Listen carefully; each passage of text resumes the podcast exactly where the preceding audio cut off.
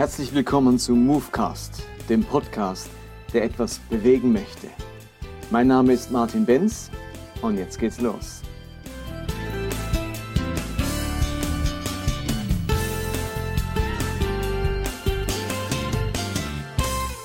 Willkommen zu Movecast 32, der letzte Movecast vor meinen Ferien. Es wird also erst wieder Mitte, Ende August weitergehen mit den nächsten Folgen. Aber ich möchte heute bewusst diese kurze Serie über den Schöpfungsbericht abschließen. Ich habe in den letzten drei Folgen davon gesprochen, vor allem auch in der letzten, dass es bei diesem Baum der Erkenntnis um das tiefe Wissen, das tiefe Vertrautsein damit geht, was dem Menschen wirklich gut tut und was ihm schadet, was seinem Leben nützt und was sein Leben beschädigt. Und über dieses Wissen verfügt nur der, der den Menschen geschaffen hat. Und das ist Gott. Und darum ist dem Menschen nicht gestattet, von diesem Baum zu essen. Dieses Bild will zum Ausdruck bringen, nur in der Beziehung zum Schöpfer, nur in der Gemeinschaft mit Gott haben wir Zugang zu dieser Weisheit und diesem Wissen, wie menschliches Leben wirklich gelingen kann, wie menschliches Leben wachsen und gedeihen kann.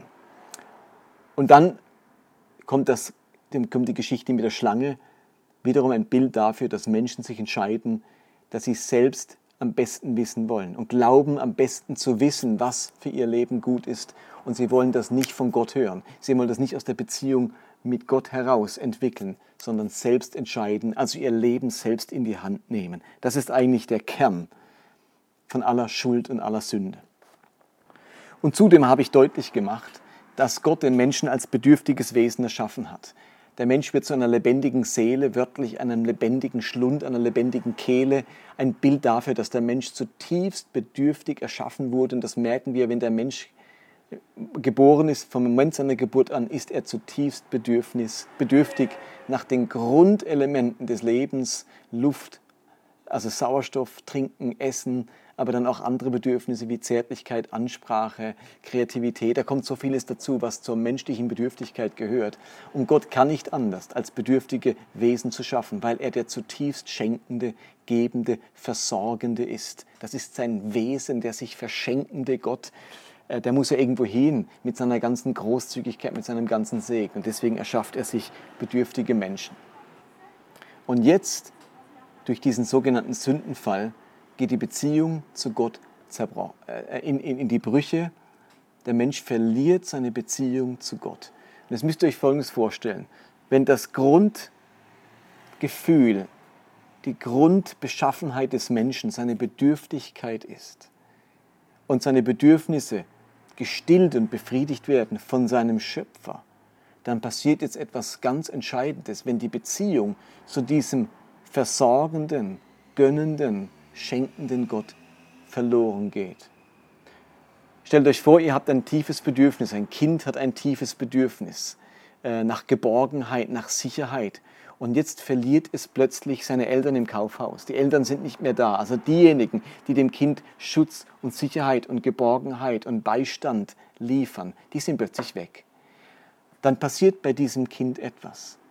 In diesem Moment, wo es merkt, die Eltern sind nicht mehr da, die für mein für mich sorgen, dass ich wieder nach Hause komme, dass ich äh, Nahrung habe, dass ich leben kann, die sind plötzlich nicht da.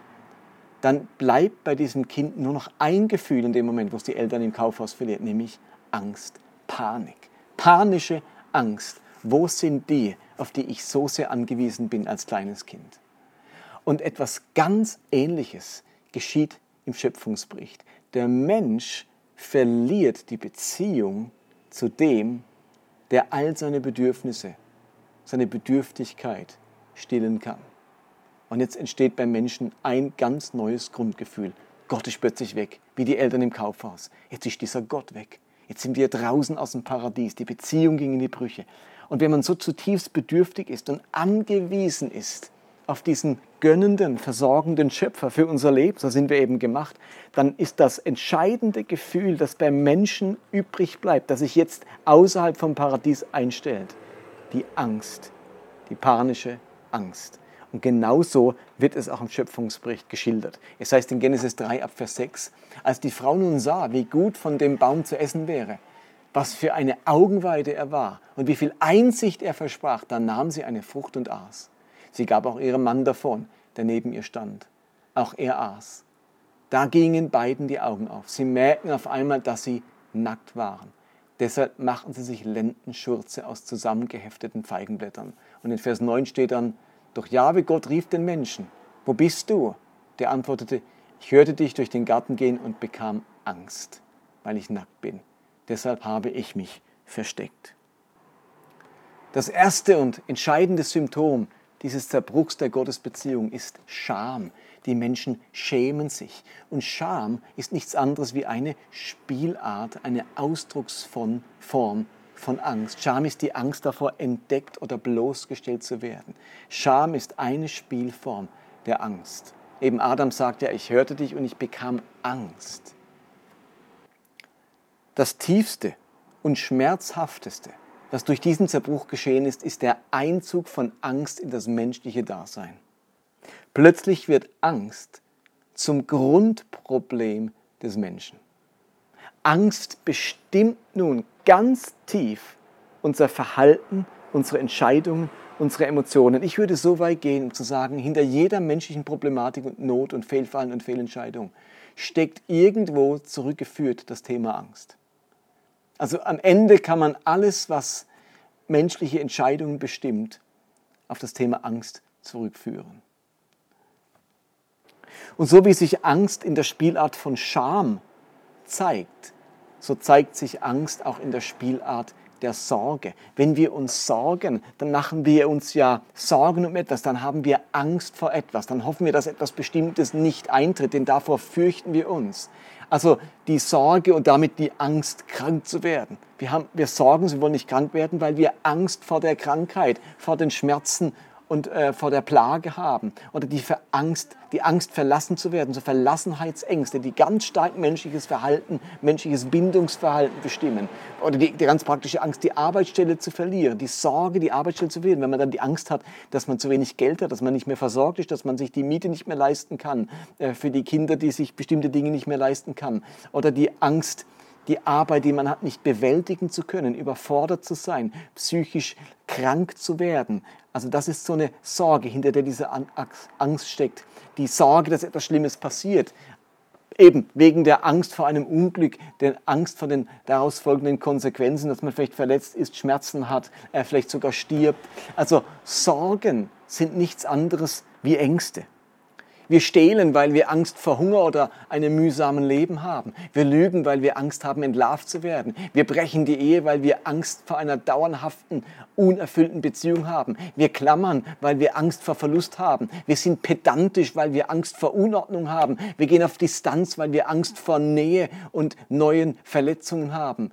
Wir machen uns abhängig, weil wir Angst vor Distanz und Ablehnung haben. Wir arbeiten zu viel, weil wir Angst vor mangelnder Anerkennung oder mangelndem Erfolg haben. Hinter so vielem, ich würde sagen, letztlich hinter allem steckt irgendwo eine verborgene Angst, die Einzug gehalten hat ins menschliche Dasein, in die menschliche Psyche und in die menschlichen Emotionen damals beim Sündenfall. Und wenn wir Angst als Grundproblem der Menschen erkennen, dann wird verständlich, warum es das Evangelium so sehr auf den Glauben aufmerksam macht. Und zwar Glaube nicht im Sinne von etwas für richtig halten. Ja, daran glaube ich, das halte ich für richtig. Nein, sondern Glaube im Sinne von Vertrauen. Glaube im Sinne von Vertrauen ist nämlich das Gegenteil von Angst und Sorge. Vertrauen ist nicht das Gegenteil von Zweifel, sondern von Angst. Nur wer glaubt und eben Gott vertraut, kommt eben heraus aus dieser Zerbrochenheit und dem Fluch der Angst, der über allen Menschen liegt. Wer glaubt, überwindet seine Angst. Glaube ist eben das, was uns innerlich Hoffnung macht, das uns hilft, darauf zu vertrauen, dass es gut kommt, dass wir eben nicht krank werden, ähm, dass wir gesegnet und heil bleiben. Es bewahrt uns eben vor dieser dauernd lauernden Angst, es könnte schiefgehen. Glaube ist im Evangelium so wichtig, weil Glaube Angst überwindet und besiegt. Das Grundproblem ist eben nicht die Sünde, sondern es ist die Angst. Die Sünde ist am Ende nur eine Auswirkung der Angst. Heutzutage, mir ist schon klar, dass bei Adam und Eva ähm, da zuerst die Sünde war und dann die Angst. Aber ich glaube, dass dieser Text, dieser Schöpfungsbericht uns auf zwei grundlegende Probleme aufmerksam machen möchte. Da haben die, die Autorengemeinschaft hat erkannt, in der Menschheit stimmt zutiefst etwas nicht. Und es sind zwei Dinge, die nicht stimmen. Und das eine ist, Menschen nehmen ihr Leben selbst in die Hand und hören auf, dem, dem Schöpfer zu glauben und dem, den Schöpfer zu suchen, um herauszufinden, was ihrem Leben zutiefst gut tut und schadet. Dort ist ein ganz großes Grundproblem. Das andere Grundproblem der Menschheit, wo auch im Schöpfungsbericht eben zum Ausdruck kommt, ist dann eben diese Angst. Die Angst und die Sorge im Leben, die uns zu so vielen Fehlentscheidungen im Leben führt. Und wenn man erkannt hat, dass Angst das Grundproblem ist, dann macht es plötzlich unglaublich viel Sinn, warum der häufigste Satz in der Bibel nicht ist, tu Buße, sondern fürchte dich nicht. Das ist der häufigste Satz in der Bibel. Fürchte dich nicht. Denn das ist so entscheidend. Jetzt hat die Angst Einzug gehalten und Gott ruft uns in der Bibel und im Evangelium noch und nöcher da entgegen. Fürchte dich nicht. Christlicher Gehorsam hat nichts mit Kadavergehorsam zu tun, sondern Gehorsam meint, ich vertraue darauf, dass Gott so viel besser Bescheid weiß, was mir langfristig gut tut und was mir langfristig schadet. Und darum halte ich mich an seine Werte, an seine Gebote, an seine Ethik. Und wenn wir das verstanden haben, dann merken wir, dass Gott und Angst nichts miteinander zu tun haben. Und ein Gottesbild, das sich der Angst bedient, dass die Angst braucht, damit Menschen etwas tun, das halte ich für falsch. Das betrifft auch ganz stark unser Missions- und unser Predigtverständnis. Ich, ähm, es gibt von Jonathan Edwards, dem großen amerikanischen Erweckungsprediger, eine ganz berühmte Predigt, Auslöser für äh, ganz viele Bekehrungen. Und diese Predigt hieß Sünder in den Händen eines zornigen Gottes. Und er malt darin ein Bild eines Gottes, der einem über und über Angst einjagt. Er gebraucht die schillerndsten Beschreibungen und Bilder, um deutlich zu machen, wie kurz der Sünder davor ist, in die Hölle zu kommen, dass Gott den Menschen, den Sünder, wie eine Spinne oder ein Insekt über dem Feuer häng, hält um äh, sie zu verbrennen. Und so bist du Sünder. Wenn du in die Hände Gottes gerätst, dann gerätst du in die Hände eines zornigen Gottes, der dich verabscheut, der dich nicht anschauen kann. Und er macht den Menschen ungeheure Angst. Und er sagt, wenn du dann eine Million Jahre gelitten hast und geschmort hast und Schmerzen hattest, dann musst dir bewusst werden, das war nur ein Bruchteil der jetzt kommt noch eine ganze Ewigkeit von dem. Und klar haben sich da ganz viele Leute bekehrt. Aber die Frage ist tatsächlich, sind wir in den Händen eines zornigen Gottes und Angst ist das dominierende Gefühl, äh, das von Gott ausgeht? Oder sind wir in den Händen eines liebenden Gottes, dessen Güte uns zur Buße führen möchte? Und ich glaube, dass wirklich Gott und Angst nichts miteinander zu tun haben. Darum kann Johannes sagen in seinem Brief, 1. Johannes 4, Vers 18, die Liebe kennt keine Angst. Wahre Liebe vertreibt die Angst. Wer Angst hat und vor der Strafe zittert, bei dem hat die Liebe ihr Ziel noch nicht erreicht. Gott ist Liebe, sagt Johannes. Gott ist Liebe. Und die Liebe kennt keine Angst. Und die wahre Liebe, der wahre Gott, könnte ich auch sagen, vertreibt die Angst. Und wir müssen uns lösen von Gottes Bildern und Gottes Vorstellungen, die, Liebe, die Angst erzeugen, denn unser Gott vertreibt die Angst. Und wir müssen uns immer wieder überlegen, in unserem Christentum, in unseren eigenen Gemeinden und Kirchen, wo entdecken wir angsterzeugende Strukturen, angsterzeugende Inhalte, angefangen bei unseren kleinen Kindern, bis hin zu unserer Sonntagspredigt oder unseren Hauskreisen. Wo nutzen wir diese Empfindlichkeit der Menschen der Angst gegenüber, um bestimmte Dinge zu erreichen? Das ist nicht im Geiste Jesu, denn Gott und Angst haben nichts miteinander zu tun. Und ich finde, von daher müssen wir unbedingt die Bibel lesen. Und mir ist völlig klar, dass da eine Entwicklung drin ist und dass das etwas ist, wo sich erst im Laufe der Zeit und vor allem in Christus geoffenbart hat. Aber nichtsdestotrotz, können wir stolz auf diese Bibel sein, denn ich glaube, 366 Mal taucht dieser Satz auf, fürchte dich nicht.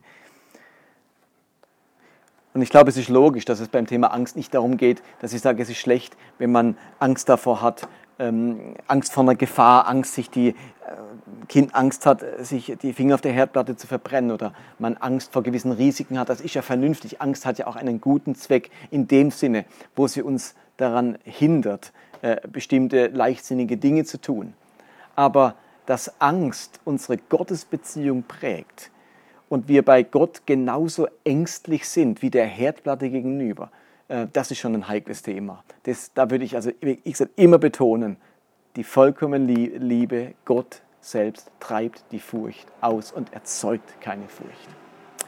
Okay, so viel für heute. Ich wünsche euch jetzt in den Sommerferien eine wunderbar gesegnete Zeit, viele beglückende, angstfreie, unbeschwerte Momente, die euch auftanken lassen, die euren inneren Menschen stärken. Ich finde so einen wichtigen Satz von Paulus, den er im Korintherbrief sagt, wenn auch der äußere Mensch zerfällt, wird doch der innere Tag für Tag erneuert. Und ich wünsche mir und ich wünsche euch in den Ferien diese innere Erneuerung, diese Erneuerung des inneren Menschen.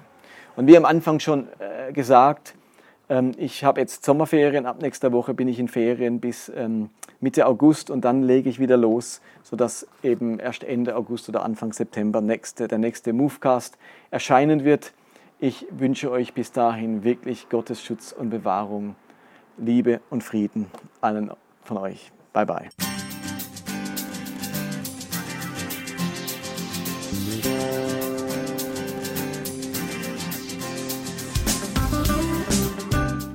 Das war Movecast für heute.